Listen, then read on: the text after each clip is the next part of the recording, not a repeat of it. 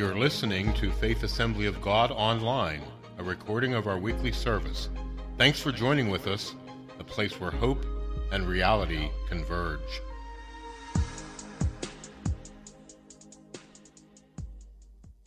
I'm so thankful that the red made a difference in my life. How about yours this morning? Aren't you thankful that the red, the blood of Jesus Christ, made all the difference and the power of the blood of Jesus Christ makes a difference in our lives? When we live in our red, we live in a deficit, but when we live in God's red, we live in His provision. And uh, that is the, the purpose of this series uh, this, this month is just talking about our finances and looking at living in the red of the deficit or the red of God's provision and, and the, the red that he, he makes available to us and what He freely gives to us and restores and makes whole. There's a name in the Old Testament used to describe God, and the name is Jehovah Jireh. Have you ever heard that name before? Raise your hand if you've heard that name before. He is called Jehovah Jireh. And if you know Jehovah Jireh, it literally means and is translated, God is my provider. How many believe that God is your provider today? Do you believe that God is the one who provides in your resources? That we serve a God who is our Jehovah Jireh. He is the provider. He's the one that meets our every needs. I looked up the word provider and I put some synonyms or looked up some synonyms for the word provider. And that word provider means to be the source. How many know that God is our source of our res- the resources, our, our, our things that we receive and things that we have? It comes from God. God. The Bible says in James that every good and perfect gift comes down from the Father, Father of lights, who does not change like shifting shadows. And so our God is the provider. Every good and perfect gift comes from Him. He's called Jehovah Jireh. But do you also know another synonym that I found? And this, this one was cool. That when I looked up the synonyms for the word provider, it said bill payer. Aren't you thankful that our God is the bill payer? Somebody say, thank God that He is Jehovah Jireh, that He is the bill payer. He's the one that provides for whatever need, whatever situation, whatever it is in your life. Your electric bill, He's got more than enough to cover it. Your, your situation, whatever it is surrounds you, He's got more than enough to cover. He works in our lives and He is indeed our provider. He's our provider. And listen to this good news that's in Philippians chapter 4, verse 19. It says, And my God will I love that. It doesn't say, my God might, my God's going to in some sort of way. It says, my God will supply all your needs according to his riches in glory in Christ Jesus. This is a word of promise that my God, do you know Jehovah Jireh? Listen, it's one thing to know that God provides, or it's one of these things. It's one thing to sing about God being your provider, and it's another thing to live it. It's one thing to say, and, and here's the reality our worship says that God is our provider, but the way we manage our finances proves whether or not God is really our provider. Our worship says one thing. You know this whole statement of put your money where your mouth is? I think God came up with that. I think God started that whole thing. Put your money where your mouth is because this whole idea of serving God, God, I'm going to give you my heart, going to give you everything, going to honor you, going to love you, going to trust you, going to, you know, lean on you and let you be in control of my life. And then he gives us the opportunity to honor him with our tithes or to manage our resources. Our worship says that we trust God or it says that God is our provider, but how we manage our money is really the difference in it. That in this this morning, understanding that that in our lives that uh, there is a situation, and what we want to talk about this morning is dealing with the debt crisis dealing with the debt crisis that is in our lives. And this is not one of those messages that is, that is a, uh, a come down or a condemnation of, of, of debt that has been piled up, but it is a message of hope because no matter what the mountain, we serve a God who is able to bring hope in every situation. Aren't you thankful that the word of the Lord says that we can have faith, that we can speak to the mountain in Jesus' name, be moved, and the mountain will be cast into the sea. Now, I don't know what happens in that, in that idea. I don't know if that mountain is in a sea where it literally crumbles and falls into the sea, or is it in a place where the water rises, and the more the water rises, it reaches the peak and covers the mountain to where you can't even see it anymore. And I believe this that we serve a God who has provision to cause the waters to rise so that we can walk or uh, live in his provision. And the mountain that doesn't, that was once there is not even, even visible, not even in a place because his glory, his presence, his provision carries us to a place that we reach higher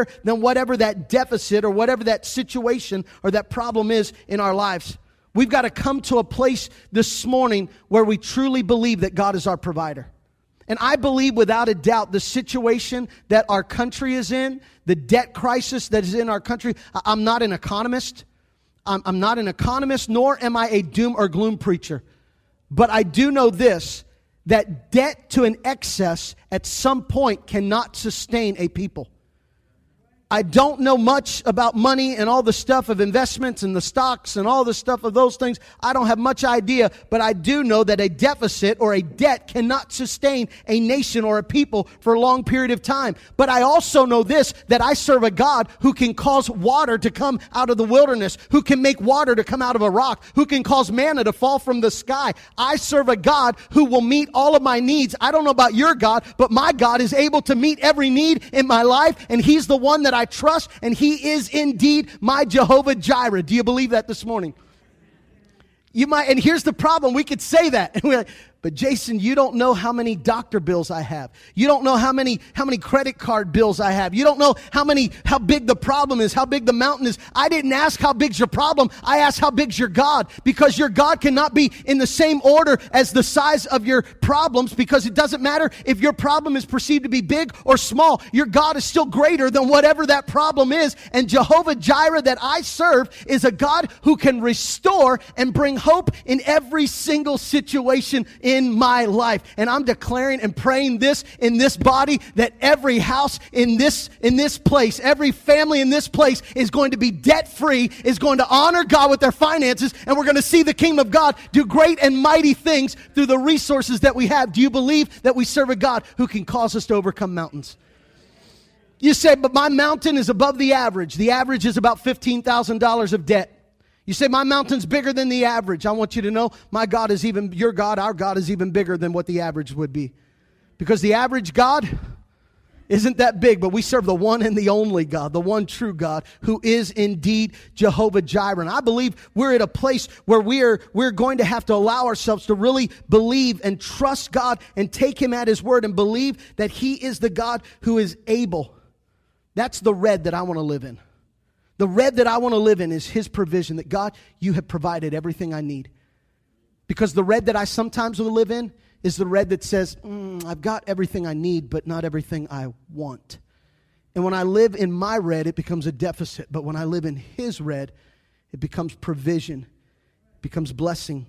Take a look this morning in Second Kings. I want to, as we address this message, dealing with our debt crisis talking about how to climb out of this debt, how to, how to kill the debt monster, how to, how to make, make progress and, and come in a place of, of hope and victory in Jesus Christ. Second Kings chapter 4, if you have your Bibles there and you're ready this morning, just simply say, Ready. I'm not, I need a drink. Okay, I'm ready. Second Kings chapter 4, here's what the Bible says. One day, the widow of a member of the group of prophets came to Elisha and cried out, My husband who served you is dead, and you know how he feared the Lord. But now a creditor has come threatening to take my two sons as slaves. What can I do to help you? Elisha asked. Tell me, what do you have in the house? Nothing at all except a flask of oil, the widow replied. And Elisha said, Borrow as many empty jars as you can from your friends and neighbors. Then go into your house and your sons, go into your house with your sons and shut the door behind you. Pour olive oil from your flask in the jars, setting each one aside when it is filled. So she did as she was told. Her sons kept bringing jars to her, and she filled one after another. Soon every container was full to the brim. Bring me another jar, she said to one of her sons. There aren't any more, he told her and then the olive oil stopped flowing. When she told the man of God what had happened, he said to her, Now sell the olive oil and pay your debts. and you and your son can live off the leftovers. Father, today I pray that you would help us to live off the leftovers. God, that we would, we would learn and have wisdom in our resources today. God, I thank you that you're not a condemning God, but I thank you that you're a God who brings hope and helps us in every area of our need, including our finances. So, God, help us to trust you and to know you as our Jehovah Jireh. Thank you that you're still the God that can cause coins to come out of a fish's mouth. God, I haven't seen it happen, but Lord, I've seen you do some things in other ways. Lord, you may, I may have not have seen coins come out of the fish's mouth, but Lord, I can say I have seen you put checks in a mailbox. Lord, I have seen you do things. And so, God, I pray that, Lord, we would trust you, Jehovah Jireh, who is able to meet every need that we face today. And we thank you for this. In Jesus' name, amen. Amen.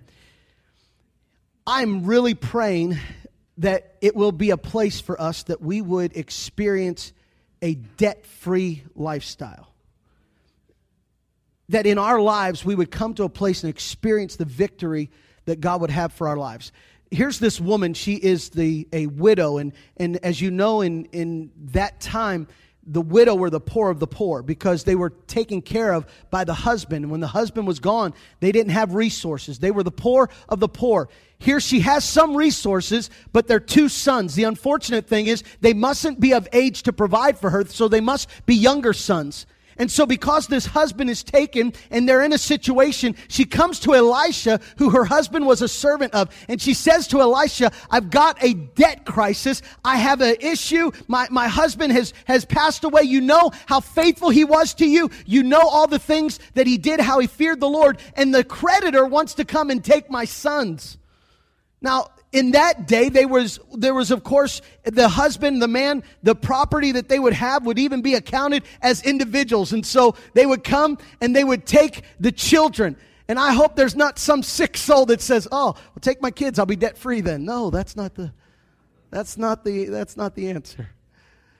In this culture and in this time, they're threatening. He said, We're going to take your children. She comes to Elisha and she says to Elisha, She says, We're in a deficit. We are in debt. We've got trouble.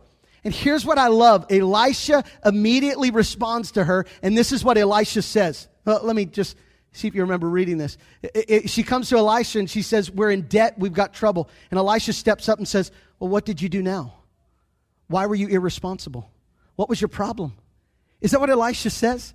No, Elisha doesn't even dig up dirt to find out what the issue is. Elisha just simply responds and he says, How can I help you? He just simply says, How can I help you? For those that, those of us that might be dealing with debt or dealing with, with, with financial struggle, I want you to know today, God is not looking at you and saying it's all your fault because His grace and His mercy, yes, we may have made unwise choices, but God still steps in and He says, I'm here. How can I help you? He is a God who is for you and not against you. He's not a God that is looking to condemn you for your situation. He's a God who's looking to redeem you and to make you whole and to make you new. We serve a God who's not waiting to beat up on us, but to restore us and to make us whole. That's the kind of God we serve. I don't know about you, but I got to get excited about that because when I know the God I serve is filled with grace and mercy, that He loves me, and here's Elisha. He doesn't look at Elisha doesn't look at this woman and say, "Well, what was wrong? Why didn't you plan better? Why didn't you why didn't you have better resources? Why didn't you why didn't you manage things better? Why didn't you have these things in order?" No, he doesn't ask any of those questions. He just simply says, "How can I help you? How can I help you?" And and in our lives in our situations today, He's not offended, realizing today that God is not offended by our financial situation as if we didn't give him what he wanted. Your finances is not a situation that God is offended by. You say, we, it's sometimes easy to ask God for physical things because we know there's sometimes physical things we can't help. You know, things have happened and, and maybe there's things we just need to trust God. But sometimes our finances, instead of trusting God in those things, we tend to hide that and just keep that and manage and just put it under the rug and just deal with it. And the problem is we don't trust God and, and allow Him to bring victory and to overcome this. Some reasons why we don't allow that. There might be one of the reasons, obviously, could be the, the either some shame or things that would go with it, but I think there's another reason why we don't trust God with our finances. And the reason, the main reason why we don't trust God with our finances is because we don't want to change the way we're living. The main reason why it's hard to trust God with our finances is because we don't want to change any of our habits, any of our spending, or the way that we're doing things. We don't want that to change, and so therefore it's hard to trust God with our finances. And I think that's really the reason sometimes it's hard to trust God to get us out of debt because we're sometimes at the heart of it saying, But I don't want to change. I don't want that to be different but understanding the blessing of God that He brings riches and goodness and grace. And when we trust God, He'll change our circumstances. But you need to understand today that your debt doesn't offend Him. It's not about the pain that you're causing Him as much as it is the pain that it's causing you. It's the pain that it's causing you. God, God is not offended by your debt because of pain you're causing him. His, your debt, our debt bothers him because it's bothering us. It causes an undue pain. It causes pressure, burden to our lives. It causes an uneasy, an unhealthy situation in our homes, in our, in our society, in the place where we are. That's the issue with our debt. God loves us and God looks at us here it is, Elisha comes to this woman, and God would simply show up to, to you and I today, and he'll just simply say, What can I do to help? That's all he says to us. What can I do to help? It wasn't a question to the widow for her to answer. This wasn't a question for the widow to answer as much as it was a statement for her to hear. This wasn't a question. Elisha didn't say, What can I do to help you? and then expect her to give an answer because he didn't even give any time for her to answer. His question wasn't a question for her to give an answer to, it was a statement for her to hear. And that statement in the question was, What can I do to help you. And what he was saying to her is, I'm with you in this situation. I'm with you in your, in your trouble. I'm with you in this situation. So how can I help you? Because I'm here. I'm not offended or separated or pushed away from your problem. I'm here. So how can I help you? I don't know about you, but I'm so glad I serve a God today who's not mad at me, but mad about me. A God who's not offended by my sin, but a God who looks at me and says, I can forgive you. I can redeem you. Listen, he won't look upon sin. He's not a God that can, that can handle sin or sin cannot be in the presence of God, but he loves me enough to keep coming at me and allowing me to receive the love and grace that he has for me today. And the love that he has is that he wants to restore and make us new. God is not giving up on you. He wants you to give up on everything else you're holding on to and trying to find help and security in. God wants to be your everything today. I love preaching over and over, and making statements and reminding people God is not mad at you. God is not mad at you. I just read this morning during my, my morning devotions in, in Colossians chapter 3, and the word of the Lord says this Don't be greedy, for greed is idolatry of the world. And if you continue in this, the anger of the Lord is soon coming. Realize it said the anger of the Lord is what? Coming. The anger of the Lord is not here. God is not angry at you. If you, my mom used to say it this way, boy, if you think I'm angry, wait till you see it. That's what my mom would say. My mom would say, Boy, if you think I'm mad, just wait till I'm really mad. I, and here's the, here's the reality God's anger, and I hope you hear this because He loves you. The love of God is for you. He didn't die on the cross so that He could later come around and, and whip you and beat you. He took the beating for you, He bled the blood for you. He did what He did because He loves you. He's not mad at you, He's mad about you. And if you don't capture that, you'll never know the freedom of walking in His grace and His mercy. It doesn't matter how deep your sin is, doesn't matter how deep your debt is, doesn't matter how deep your red might be of your deficit. The red of his blood is far greater and able to make whole and to make new and to restore. That's the, the, the power, the blood of Jesus Christ. In our lives, we need to know that God loves us. He is for us. If you know that He's for you, then you know that you can trust Him and take Him at His word. So here's what I want to do real quick give you a couple things this morning from this story of how we can affect our finances and dealing with the debt crisis that might be in our lives. Number one, we've got to identify what's in the house. Elisha says to the woman, he says, What do you have in the house? You realize that you cannot operate with what you don't have. You can only God, honor God with what you do have. But when you honor God with what you do have, He causes that to create even more than you had before. And so that little that you had, God touches it and causes it to do even more than you can imagine and even more than you can even believe for. But here's the problem we live in sometimes. Instead of acknowledging and knowing what's in the house, we live and allow our spending to be with things that we don't even have in the house. For instance, you can only spend and only use what you have in the house. Do you know what's in the house? There are sometimes we live our lives financially where we just put the money in, send the money out. We don't account for it. We don't know where it goes. We just put it in a big pile and hope at the end of the day or help, at uh, the end of the week or the end of the whatever it was that everything's fine. And then we just put in a big pile. And then when it's all gone, we're like, where did that go? Do you know what's in the house? Do you know what's coming in? Do you know what's coming out? Do you know what you have in the house? Because there's a problem if you start using what you don't have in the house. Because if you start using what's not in the house, that's a deficit. That's a problem. You've got to identify and know what's in the house. There's sometimes, even in some marriages, where husbands and wives don't know what's in the house. They think they know because someone else is taking care of it and there's no clear communication. And then the problem with that is it becomes each other's fault when there's a money crisis.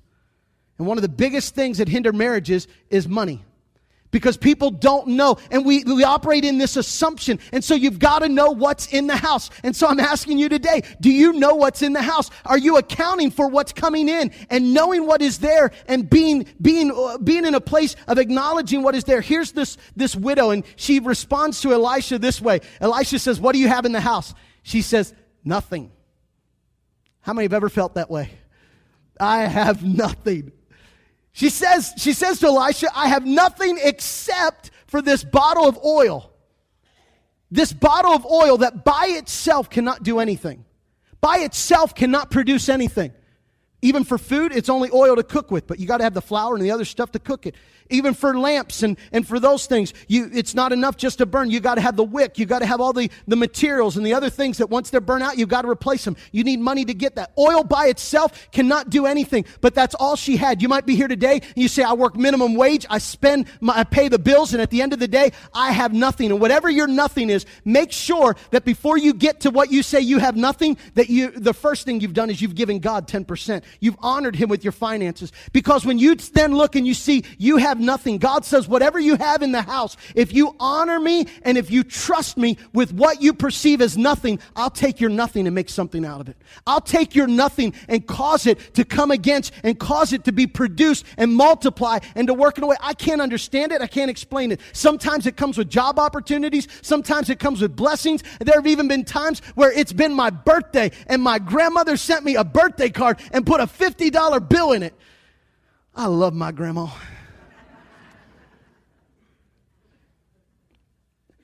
That's been years ago. She still does that.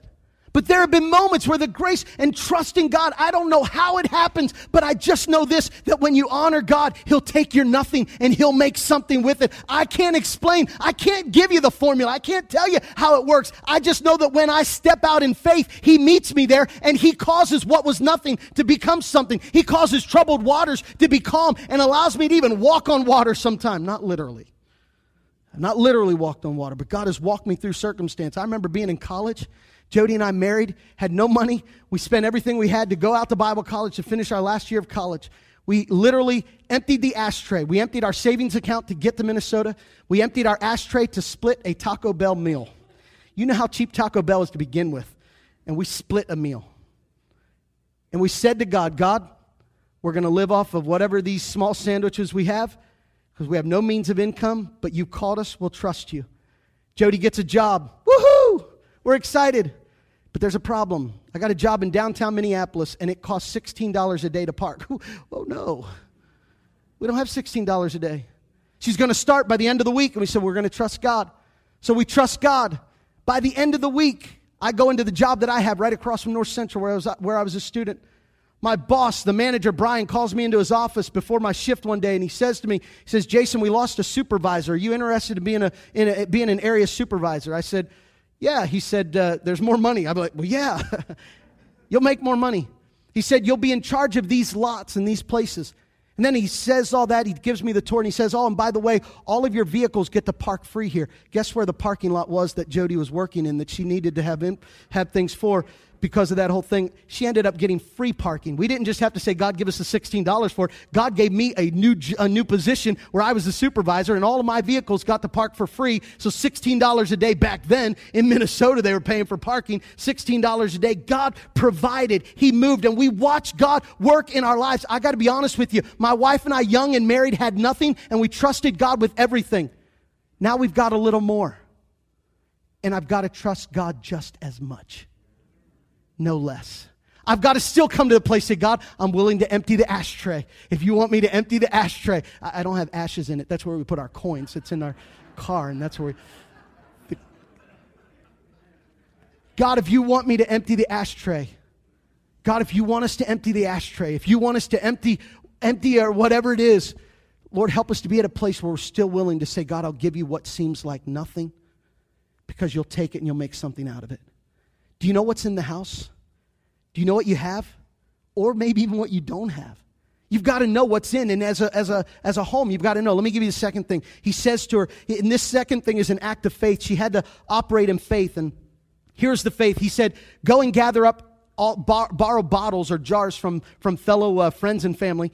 Get, get extra jars. Go into your house with your son, shut the door behind you, and begin to fill up the, the jars. Now, here's this woman. She's now operating in an act of faith because he doesn't say to her, and then you're going to sell them and pay off your debt. He leaves it at that.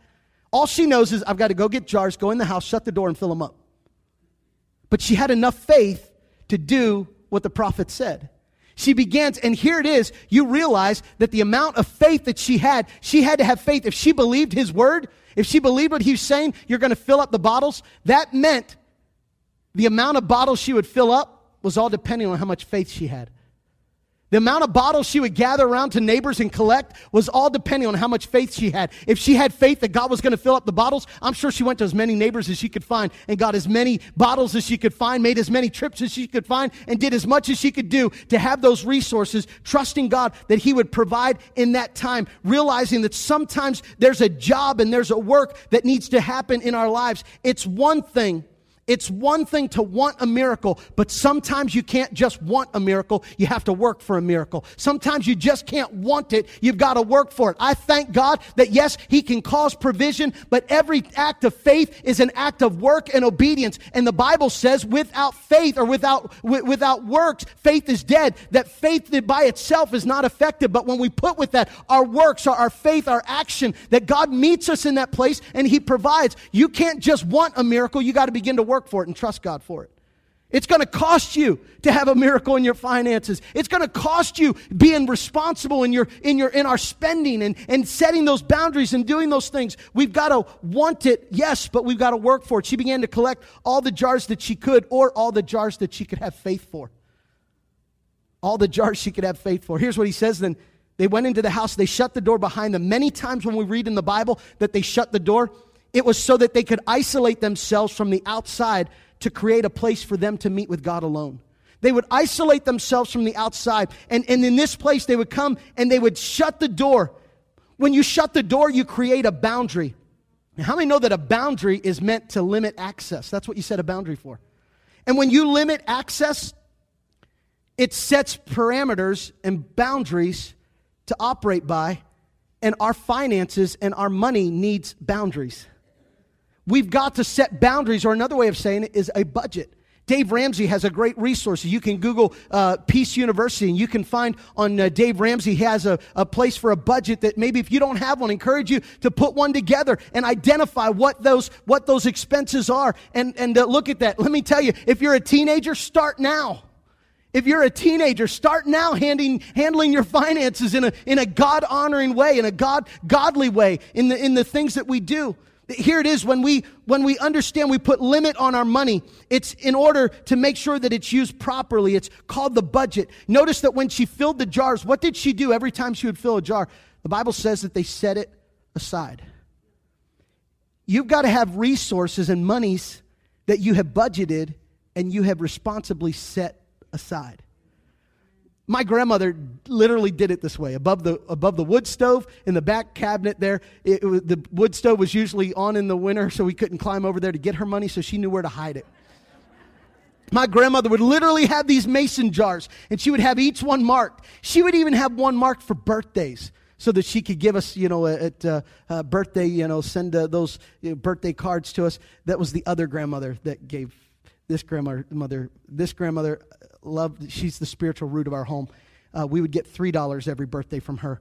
But I tell you what, we got more than $3 on our birthday. We got a spiritual legacy from this grandmother that she prayed, all of my grandparents, but this grandmother, uh, she would set these things aside and she would literally have them in jars. And literally, and I, that's the picture I get when I read this of the widow. She was setting money aside. Church, we've got to have wisdom to set our money aside and put boundaries on what we spend. Put boundaries on those things that we're, that we're using. The budget helps us to do that. Do you realize that the oil was proportioned to the number of jars? Think about that. What happened when they ran out of jars? The oil stopped. What stopped first? The jar or the oil? The jars. The jars. Had they had more jars, the oil would have kept running. Can I tell you today, they took the oil and they sold, they sold the oil to pay off their debt, right? So the oil is like money for us. Money isn't your problem, the management of your jars is. The money is not your problem, the management of your jars is our problem. We sometimes think if I had more money, I would be out of debt. No, if I had more money, I would get in more debt. Because if you don't know how to manage your jars, it's time for the oil to stop. Because all you're going to do without right jars, the oil's going to pour all over the place. It's going to make a mess. You're going to slip on it. It's a dangerous, it's a problem. You've got more problems than before. Our issue is not a lack of money, our issue is a lack of management. What are jars representing in the Bible? Paul says that our bodies, we are like earthen jars. And here's what it is if we don't take control of these jars, the word manage means to take charge of. If we don't take charge and control of these jars, because here's what we do too many times instead of taking charge of the jars, we charge it for the jars. Instead of taking charge of our wants and putting boundaries on managing what we're spending, we sometimes charge what our jars want rather than managing our jars effectively. Again, this isn't condemnation. This is just those tools that say, hey, God, God, I'm serious about wanting to see victory in this area of my life. So are you managing? The oil stopped when the jar stopped. We've got to manage our jars properly. The miracle always follows the management. Let me say that again. The miracle always follows the management. Jesus, before he gave the 5,000, he fed them fish and bread. He said to the disciples, put them in groups of 50. He managed them in groups of 50, and after the management came the miracle. When you manage things properly, God can't pour out a blessing that you've not prepared yourself for. God can't pour out a blessing that you've not made yourself ready to handle and to operate and to carry and to work with. We've got to allow ourselves to be ready. We must have patience and self control setting those boundaries, shutting the door. There, there's some things, and we got to be honest, there's some wants that we've got to shut the door to. One of the things that my wife and I, since we were, we were uh, here as youth pastors, we always went in to operate with, and that is we eliminate the impulse buying. And that is when we show up in the store and we think we want it, we don't get it that day. Because the problem is we get it that day and realize, man, that wasn't the best choice we should have made. So we always say, and there are times she'll have to remind me, remember, we're not impulse buying, but I want to. but we have to have those things that we've got to shut the door to. And here's what I do, or here's what we need to do. And I'm still, you know, we're in this process saying, okay, God, help us to discover this, help us to, to, to experience this. But when I shut the door, I'm saying to God, God, I'm going to trust you to open the doors that need to be opened. And you'll make provision, you'll make way. I'm going to ask Jalen to come and close us in a song this morning. Let me give you the last thing. We've got to manage the jars properly. We've, we've got to shut the door, set a boundary. We've got to know what we have in the house. Do you know what's coming in? Do you know what's going out? Do you have it properly set aside to manage those funds? And then lastly, he says to the widow, he says, Take the oil, pay your debts. Listen to this. Take the oil, pay your debts, and live off the leftovers. Who likes leftovers? except when they're Darren Myers leftovers that they're the only leftovers that our kids will eat in the house. Hey, we have leftovers. I don't want leftovers. Well, it's Darren's chicken cordon. I'll have leftovers. Everybody likes those leftovers. Can I tell you, God's leftovers are greater than this world's first fruits. His leftovers are greater that when you honor God, you will have more than enough. I didn't say you'd have all of your wants met, but you will have all your needs met. You will have all your needs met. That's the God that we serve, who provides for our every need. We have to come to a place say, God, do I trust that you are Jehovah Jireh? Is that the part we trust of God? To live off the leftovers, and here's unfortunately what we do sometimes instead of living off the leftovers, we live off of the front end and then try to let God make sense and manage and work with everything else that's left over. But if we trust and honor God up front, and I believe this, that we honor God first, honor our debts second, and then live off the leftovers. We need to redefine what living is because in our culture we have become materialistic, and I'm not going to preach against materialism and all that stuff, but I will say this our wants for more and more has not created more and more happiness. It's created more and more burden and pressure. So you got to ask yourself is true living meaning having everything you want? No. True living is being in debt to no man. That's true living. True living is when there's a freedom, when you really can inhale and exhale and breathe and enjoy life. That's true living. And trusting God for every other means and for everything else that He'll bring in our heart, in our lives. God doesn't love you more than He loves me. God doesn't love me more than He loves you. You've seen God do some miracles in your life. And when God did that miracle in your life, He didn't run dry. When He poured out that miracle in your life, and you remember that time when you were living and just trusting God, and He blessed you. He came, it felt like it was out of nowhere, and He just poured out. I want you to know when He did that, it wasn't where He said, Oh, I spent all I had on them. No. He still has more to meet your needs your needs, your needs, your needs, my needs. He's got more than enough manna. He's got more than enough rocks to pour water out of. He's got more than enough springs to cause to come out of deserts. He is not limited in his provision. He is my Jehovah Jireh. I trust in him. This morning, you might be here today, and it's in this moment and in this life, learning to live off the leftovers. You've got to change your approach. In the 1968 Olympics, there was a gentleman by the name of Dick Fosbury, and Dick revolutionized. He revolutionized how the high jump was performed. Everyone else would jump with feet first, trying to jump over the bar. But in 1968, Mr. Fosbury came in backwards and jumped over it. They called it the Fosbury flop because he totally revolutionized how it was done. And that year, he caused the record to be broken and he changed how everybody jumped at the high jump and the bar was raised. I believe this morning when you change your approach to your finances, when you change your approach to what living is all about, you'll begin to raise the bar and allow there to be a blessing and change. Can I tell you, parents? You'll even transform how generations behind you spend their money.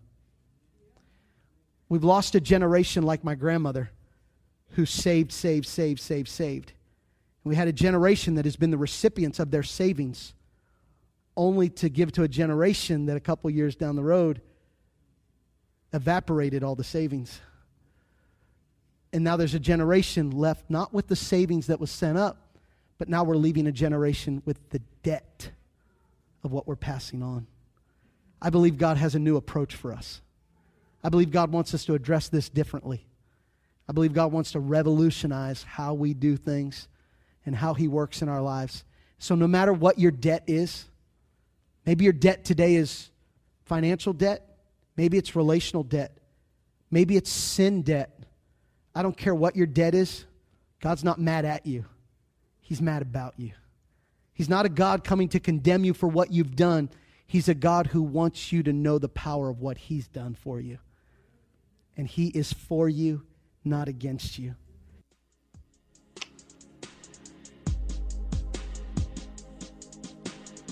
Thanks for listening. Tune in again next week.